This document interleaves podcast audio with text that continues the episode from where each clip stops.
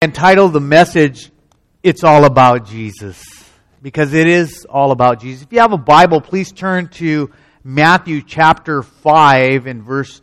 We're going to take a look at, at one verse. I'm going to share a lot of verses tonight because I'm going to make, an, I'm going to make a case.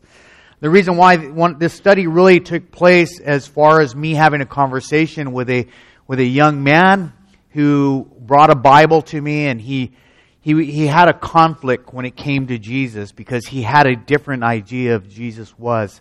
He didn't have a biblical idea of Jesus. So um, it really challenged me to uh, take it to heart and to give a better answer because 1 Peter chapter 3 and verse 15 tells us as Christians we are to be ready with an answer, but we're to give it with meekness and gentleness. So I want to have a good answer for those who don't believe or have a different doctrine than I do.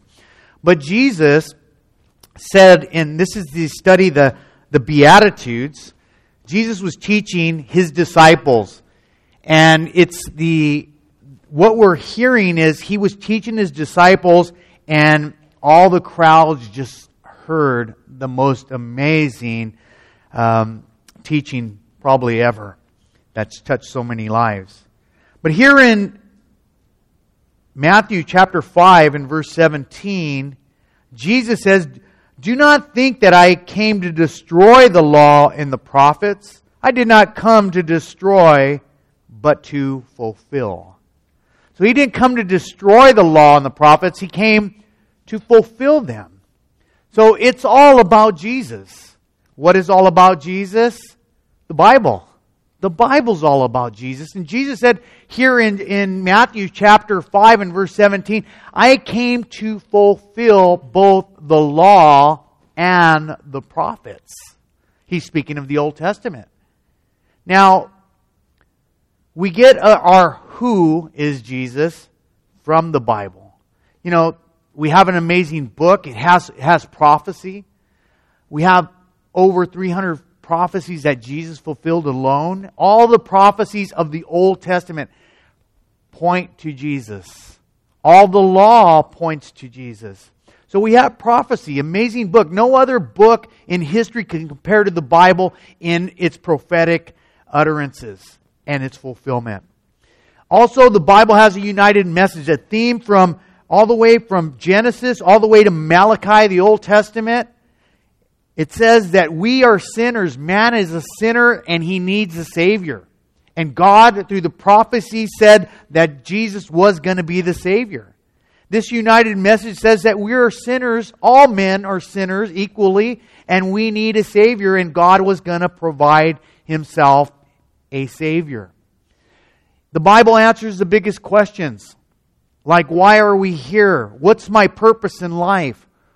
What happens why, why do bad things happen to good people? Why do I suffer? Why do we die? Why do we wear clothes? Why are there seven days in the week? Why do we have seasons in the year? It answers all those great questions to accuracy. You see, the Bible is also an index of history. We, we even celebrate um, the, the, the coming of the Lord. It is 19, oh, it's not 19, it's 2018, correct? 2018. Since what? The coming of the Messiah. We even, history even shows us, but the Bible is a great book of history. You know, I, I went to Israel several times and, and going to Israel, man, you know, opening up my scripture in 2 Kings chapter 20, verse 20, I'm walking through Hezekiah's tunnel. I'm walking through history. You see, this is an amazing book. It's not an ordinary book. It's rich in history and, and it's true. It's true, there's evidence to proclaim what Jesus actually said, the person of Christ.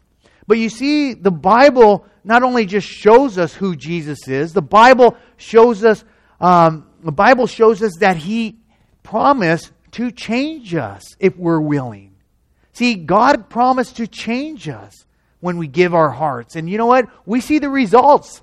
We see the results of changed lives. Once drug addicts and, and, you know, you name it, we were. We were. But God has touched our life through the person of Jesus Christ and He's changed us. You know, and the Bible tells us that we put our faith and trust in Him and repent of our sins, and He will do a work in, of His Spirit in our hearts. And we've seen this. There's evidence to this. I see it in this room. You see, Jesus, and through the Word, has changed and transcended culture more than any other person in history of this world. There is no one like Jesus. No one like Jesus. And you know what? It is all about Jesus. Philip Schaff said of Jesus, without writing a single line with a pen, he set more pen, pens in motion. He furnished more themes for sermons, orations, a discussion, learned volumes like books.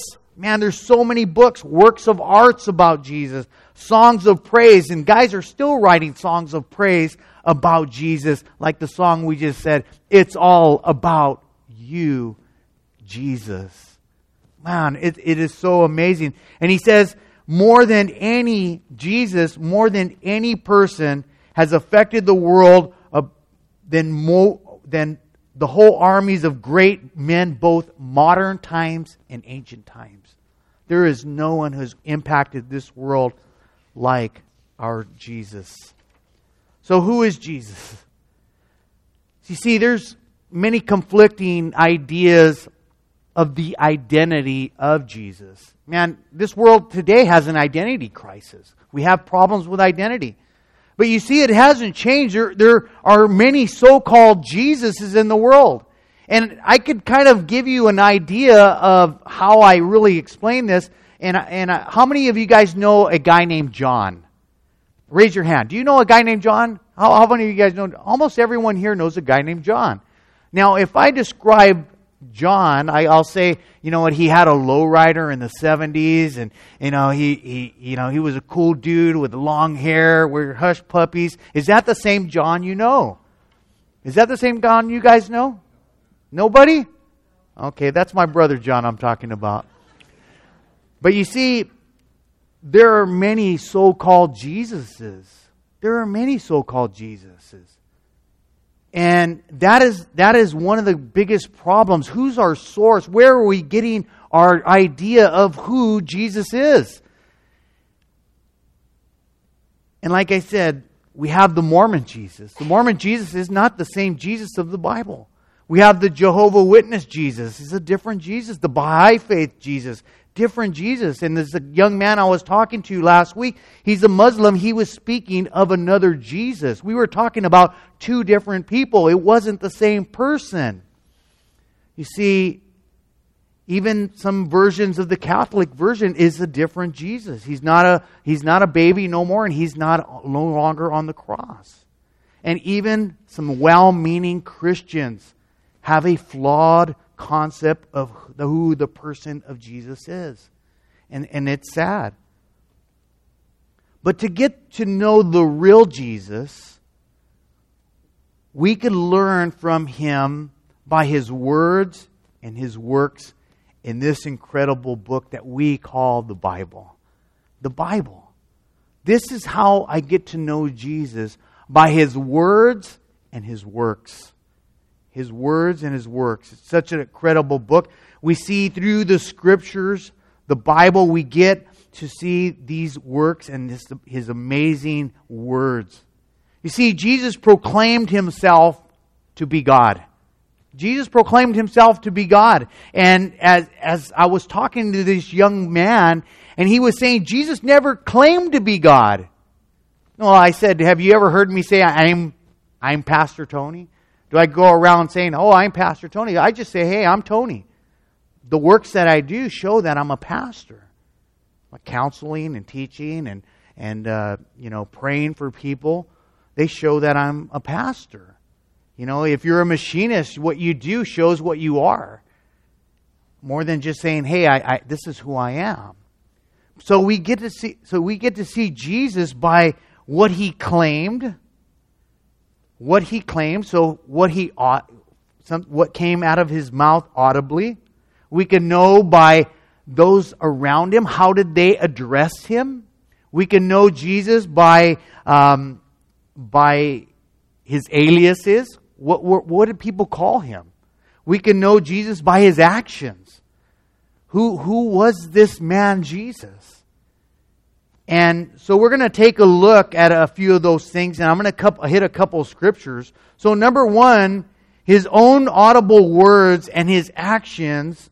We have to look at both his audible words, what Jesus said, and the actions of those people around him when he said it. It's very important. Listen to John chapter 8 and 51. Jesus was having a, a conversation uh, with some scholars at that time. And listen to what Jesus says in John chapter 8, verse 51 through 59. He said, Most assuredly I say to you, if anyone keeps my word, he shall never see death. Then the Jews said to him, Now we know that you have a demon. So what look at his words. He say, if anyone believes in my words, he will never see death. And they say, Oh man, he's crazy. He's he's he must have a demon. And he says, they told him, Abraham is dead and the prophets. And you say, If anyone keeps my word, he shall never taste death. Are you greater than our father Abraham, who is dead, and the prophets who are dead? And he and they, they're saying, Who do you make yourself out to be? And Jesus said, If I honor myself, my honor is nothing. It is my Father who honors me, of whom I say of whom you say he is your God. Yet you have not known him. But if you had known him, and if I say to you, I do not know him, then I am a liar. But I know him, and I keep his word. Your father Abraham, here's kicker. Here Jesus is saying, Your father Abraham, the one whom you put your trust in, he rejoiced to see my day. He saw it and was glad. So Jesus is saying something extraordinary to his audience here, and he was speaking to the religious rulers. And he said that Abraham saw his day and was glad. And then they said in verse 57, they said, You're not even 50 years old, and you claim to see Abraham? And Jesus said to him, Most assuredly I say to you, before Abraham was, I am. Then immediately, look what they did. Immediately they took up stones to throw at him. They took up throw, st- stones to throw at him. Why? Because he was claiming to be God. You see, the very passage that he's saying here, when he says, I am, he's saying, I am the becoming one. You guys remember the burning bush passage when Moses goes before God and God says, I'm going to send you to Egypt and you're going to bring the people out and you're going to deliver the people. And Moses is you know, giving him excuses why he can't go. And then he goes, Well, who, you know, who shall I say sent me? And Moses says, Tell him I am that I am. Tell him I am has sent me to you. And then Jesus here was saying, I am. I'm the becoming one.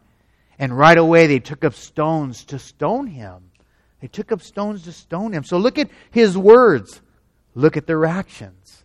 He was claiming to be God. And we see this through the scriptures. In Isaiah chapter 44, verse 6, God said, Thus says the Lord God, King of Israel, and his Redeemer, the Lord of hosts, I am the first and the last, and besides me there is no other God. So in the Old Testament, God is claiming he is the first and he is the last. He's the first and the last. And we see this in Isaiah 48 12 as well. But also, we see if you go to the New Testament and you look at Revelations chapter 1 and verse 8, Jesus also makes the same claim I am the first and the last. So, what here Jesus is, with his words, he is saying he is God. I am the first and the last. Why would he claim any different? You see, even in Psalms 23, where we get this beautiful, the, the psalmist portrays the Lord, our God, as a shepherd. He portrays the Lord, our God, as a shepherd, the deliverer, the comforter, the one who's going to save Israel. And they will dwell in his kingdom forever and ever, and there is no end. God in the Old Testament, the shepherd. But listen to Jesus' words in John chapter 10, verses 27 through 23. Jesus is proclaiming to be the good shepherd.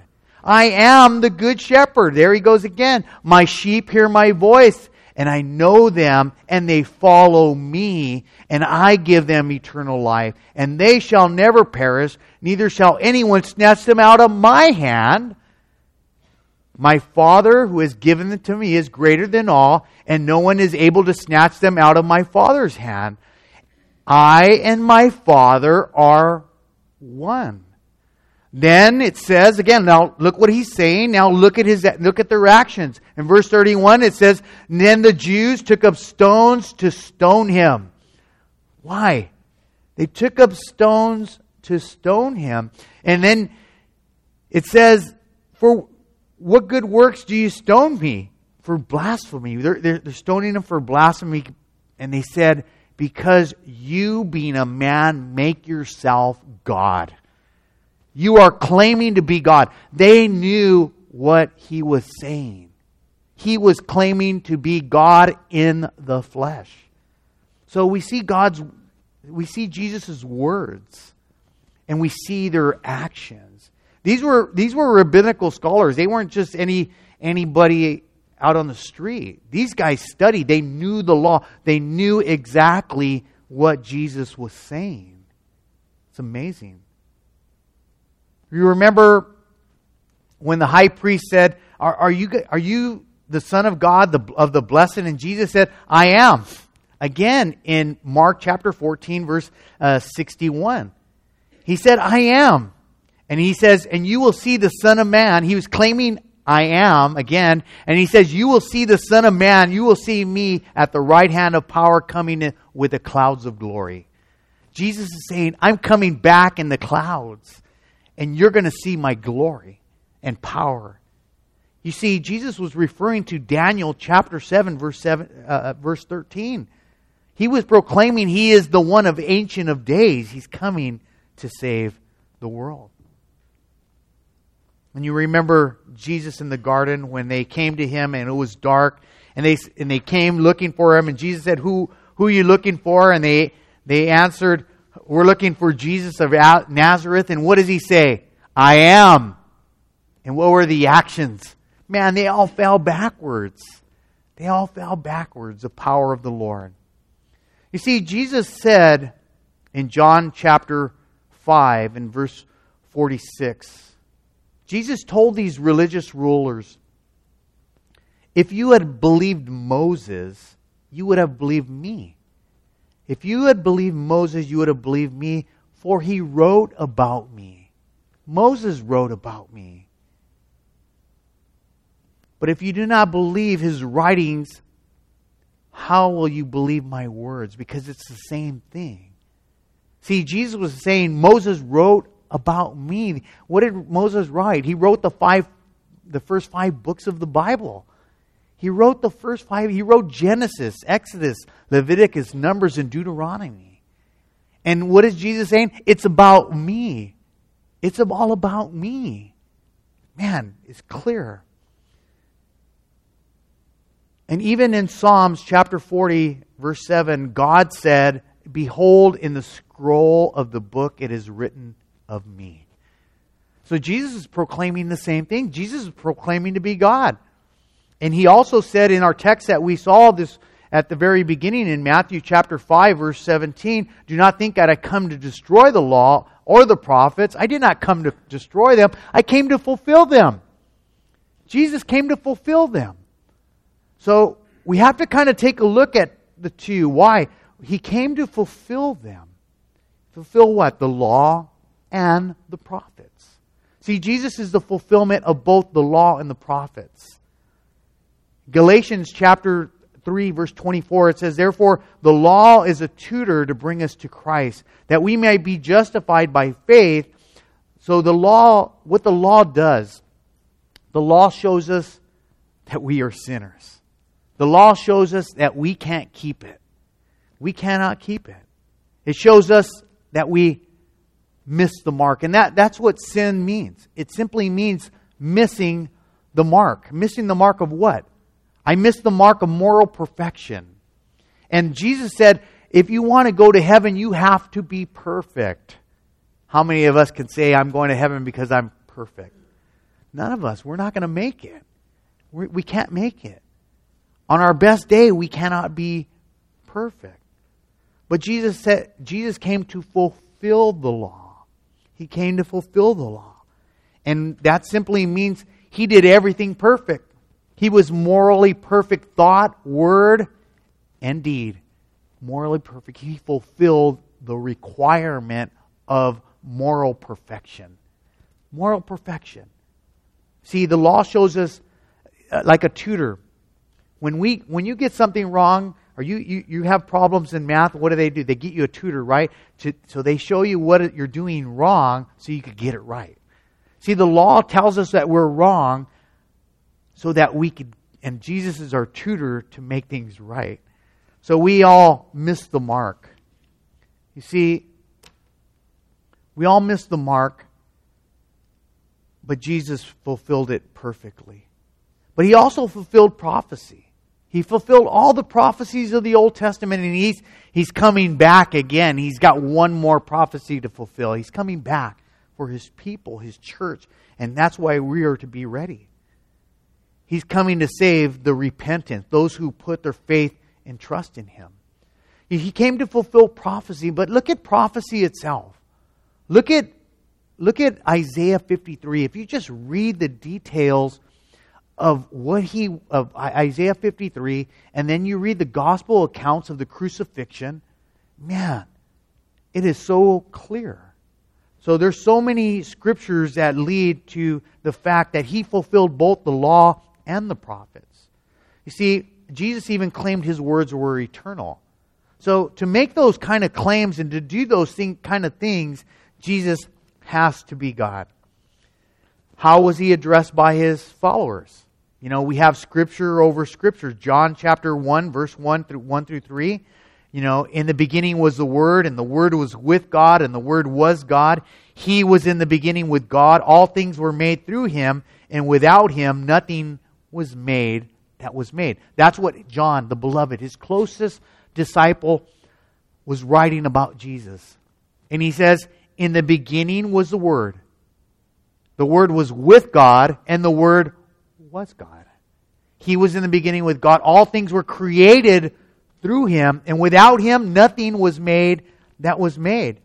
But then down in verse 12 of that same verse, it says that the Word of God put on flesh. The Creator, God, Jesus, He put on human flesh and tabernacled around us. You see, He is God. They, those closest to Him proclaimed He was God. In Colossians, Paul wrote, speaking of Jesus, For Him, for by Him all things were created in heaven and earth, whether things that are invisible or visible, whether thrones, dominions, powers, all things were created through Him and for him. Paul was saying that. How about Peter? Peter said the same thing. But who created, you know, going back to the Old Testament in Genesis chapter 1 and verse 1, who created the heavens and the earth? God. God. So Jesus made the claim, his followers made the claims that he is God. You know, how do you, you know, how do you know uh, for those who live closest to you, they know you the best, right?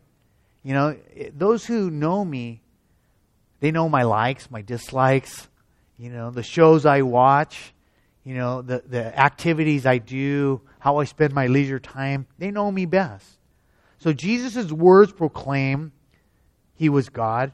We see those closest to him proclaimed he was God. And I just picked up two uh, scriptures uh, we have 2 Peter chapter 1 and verse 1. Peter proclaims Jesus as God and Savior. So those closest to him, he proclaimed it. Those closest to him proclaimed it. But look at Jesus' activities. If you, you read the read the Gospels. Read the Gospels, and I and I you know, this study is really to whet your appetite. I really want you as a church to read the Word of God daily. You, you see Jesus' activities. He created the world. He made water into wine. He walked on water. He multiplied food in excess to feed more than 9,000 people multiple times.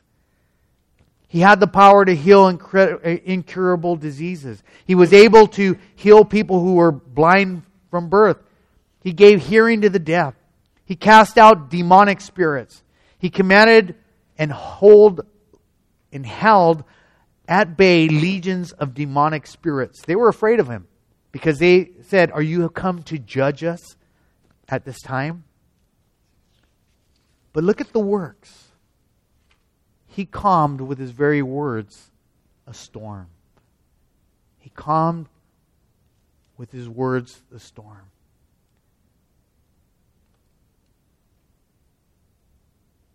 So he proclaims he's God. His followers proclaims he's God. His works, he did proclaim he's God. Because no ordinary man could do that. But those around him worshiped him. That shows you that this Jesus is special. See, Paul proclaimed that worship should be reserved for God our Creator alone. And here through Scripture, Acts chapter 14, verse 15, they were, were they, there was there was a healing, and the guys were coming to them, and they said, "Hey, it's not of us, man. It was Jesus. In the name of Jesus, this man was made to walk." Also, Acts chapter 3, verse 6. And, you know, we see scripture over scripture pointing to the fact that worship is reserved only to God. Listen to the Old Testament, Psalms chapter 95, verse 6. It says, Oh, come, let us worship and bow down. Let us kneel before the Lord our God, our Maker. So we see the disciples were worshiping him. We see even the Canaanite woman in, in Matthew chapter 15, verse 22. You know, she's at his feet and she's worshiping him. So over and over, look at um, you know, I could even name a whole lot of them. You know, at Bethlehem, you know, who came? The Magi came, and they said, "Let us. We want. We're coming to worship Him." And they brought him gifts of, of, of kingly worship. The women at the tomb worshipped him. But he, but he is that who the scriptures promise. They worshiped him with great joy. Even the blind men, when in John chapter 9, verse 38, after Jesus healed him, it says he worshiped him. And in Revelation chapter 5, verse 14, it says, All heaven and all the 24 elders bowed down at Jesus' feet and they worshiped him. They worshiped him. It's amazing.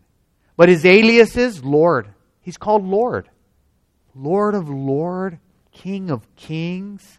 He's called Savior. He's called the first and the last, like I mentioned. He's called the light of the world. He's called the light. He calls himself the light of the world. John chapter 8, verse 12. He says, I am the light of the world. He who follows me shall not walk in, dark, walk in darkness, but have the light of life. Listen to Psalms chapter 27, verse 1, a psalm of David. It says, The Lord is my light and my salvation.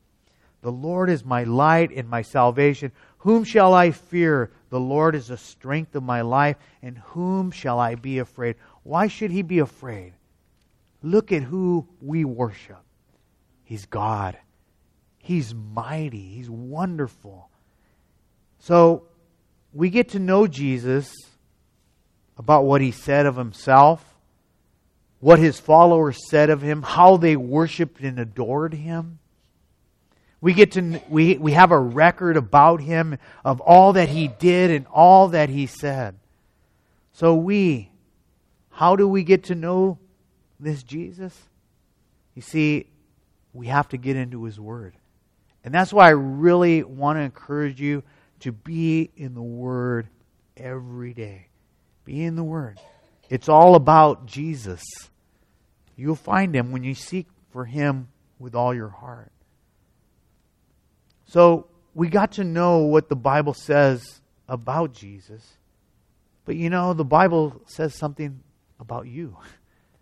The Bible has a lot to say about you. If you're a believer, your life, if you're a believer in Jesus Christ, your life too should be all about Jesus. It should be all about Jesus if you're a believer. Ask yourself that question this evening Is my life all about Jesus? You see, there are three things that we should be doing as believers. Number one, it, my life, should be glorifying God how I'm living. How I'm living. You see, I, am not to live detached from this. And that's, and that's the problem with modern Christianity. We are leaving God's word out of our lives. And as Christians, we cannot do that. We will deviate from God's word. And, you know, our lives will not be in sync with God's words. So, through the word of God that we read tonight, we see Jesus' words and his works match his biblical, his biblical prescription. See, the same thing with you and me. My words and my works should match the biblical description. Anything other than a biblical description of my life as being a follower of Jesus, if it isn't consistent, I'm probably not a believer. Sorry to say. Because Jesus says those who are His follow Him. They walk in His Word. They, they live His Word and they walk by it. So is, I have to ask myself that question Does my words and my works match a biblical, description of what it is to be a Christian? I'm to be Christ like. Are you living in a way in which the Bible describes you should live? You know, the Bible, if you're reading the Word as a Christian, the Bible will keep you humble because we'll look at it ourselves and we'll see our true selves. Man, I'm a sinner. I need a Savior. Man, all the moral good in here in the Word, I pray, man, Lord, I want that. I want to live like that. And all the moral failures that I see in the Word, I pray, Lord, I know that's not what you want for me. Help me. And I have to take an honest look at, at the Word of God every day. We, we go to the mirror every morning. And we, we, look, we look at ourselves, we wash our face. And you know what? That should be our hearts with the Word of God every morning. We should come to the Lord with a teachable attitude and, and just read His Word and let Him show you the flaws, show you what needs changing. And you know what? The greatest thing is, He will change you if you simply will just let Him. But you see, if I'm detached from this, there's not going to be no change. There's not going to be no change in my life. There's not going to be no evidence because the Spirit of God works with the Word of God. See, God's Word has to be a part of my life, and then the Spirit of God comes in and takes control and does a change. You see, the Word of God will keep us humble, but it'll keep us on the right from going to the right or to the left. It'll keep us on a right path. Through the Bible, through reading the Bible church, the Bible and reading it will cover uncover many blessings. There's many blessings in here for you. But you got to dig. You got to be in it every you got to be in it night and day. You know, list Joshua chapter 1 verse 6 through 8. We also see, we also see in Psalms chapter 1 Blessed is the man who meditates on my word day and night. I could take that to the bank. See, the Bible has many uncovered blessings, but it also has many, uh, many warnings in it that we can avoid a lot of problems in our life if we would simply open it up and read it and apply its rich teaching. Psalms chapter 19, verse 11. There's blessings and rewards, and there's warnings. Secondly,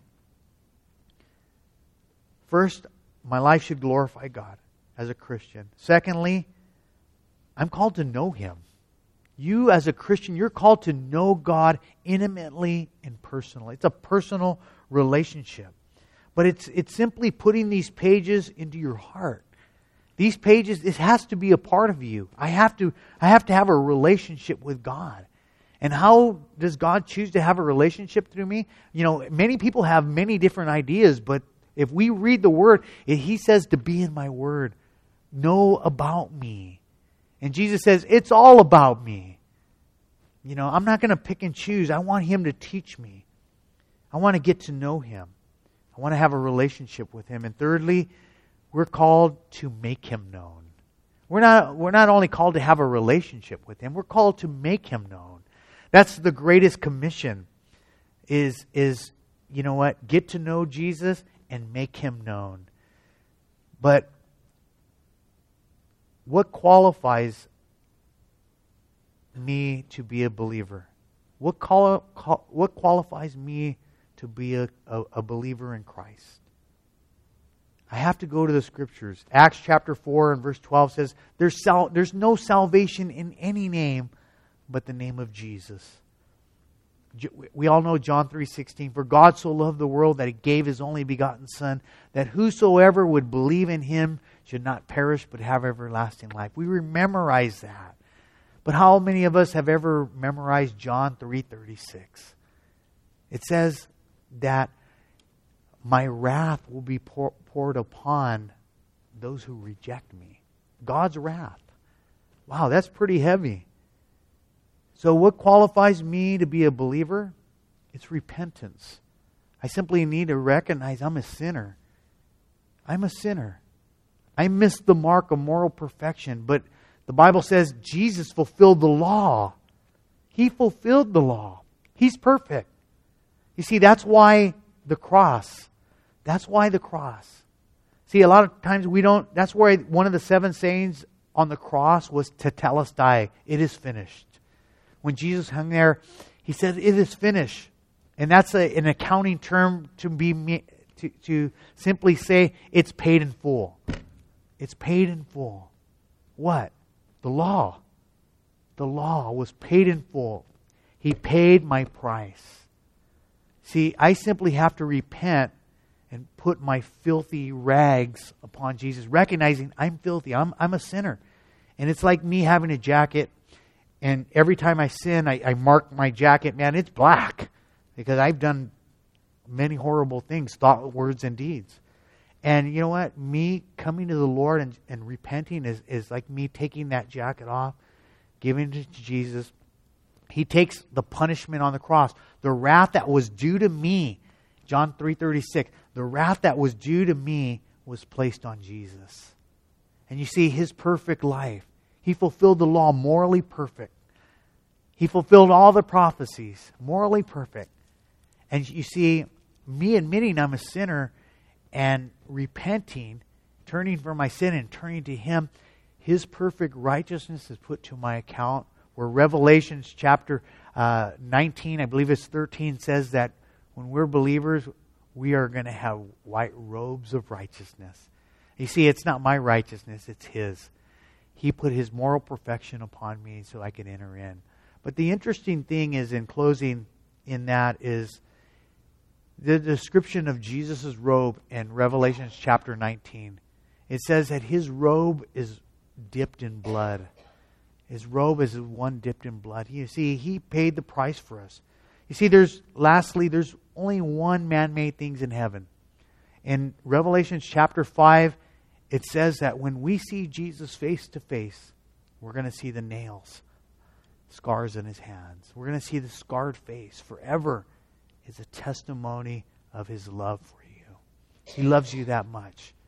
And you know what? We're going we're going to behold him and we're going to worship him. When we should worship him because he came to he didn't have to come to this world. He came to save you and you and you. So if you're a believer i want to encourage you get in the word.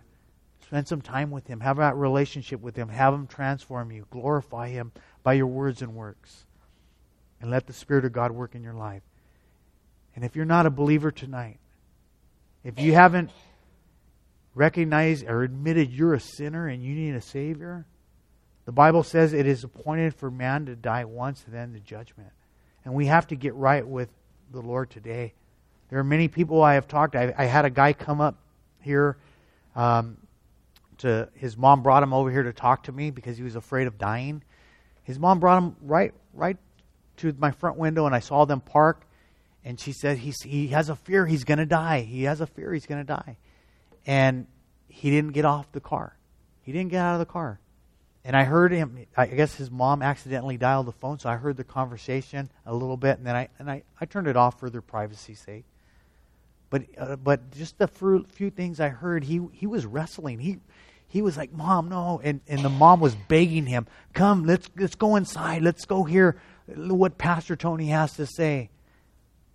And all of a sudden, I was waiting for them. I was praying. All of a sudden, I turned around. I looked, the car took off and he died. He died not even three days later. So, if the Lord is speaking to your heart and you're not right with God tonight, it's a serious thing. You're not promised tomorrow. So, I want to encourage you if you're not a believer, I'm going to have the worship team come and pray and play. If that's you tonight, don't take it as a word of man. Take it as a word of God and make a step of faith. So as we worship, let's pray. Father, we love you, Lord, and we thank you for tonight, Lord. We thank you for showing us that you are God who put on skin, who fulfilled both the law and the prophets. It's all about you, Jesus, and, and it's all about you. You did it for us. And we thank you for that. You did it for the lost.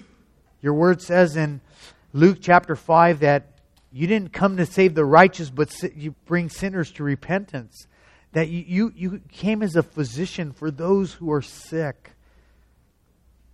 Father, I pray, Lord, if tonight, if, if we recognize that we're morally sick, we're flawed from sin, that tonight we would recognize our wretchedness, Lord, that we would repent and that tonight would be the night that we would repent and put our faith and trust in you. That we would see a supernatural work of your Holy Spirit in our lives. So as we worship, if that's you tonight, make your way down the front. We'll say a simple prayer of faith, and you're going to come before the Lord and personally ask Him and admit you're a sinner. And admit you need His help. And you know what?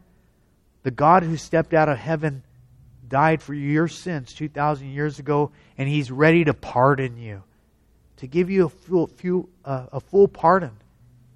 He's not only ready to give you a full pardon, He wants to give you an inheritance. But you can't have it unless you repent, put your faith and trust in Him, and then you will have the right to become His child to receive His inheritance. So, as the worship team plays, I want to encourage you, believers, to pray. But if the Lord is speaking to your heart, don't hesitate. Get up and we'll say a simple prayer of faith. Let's worship.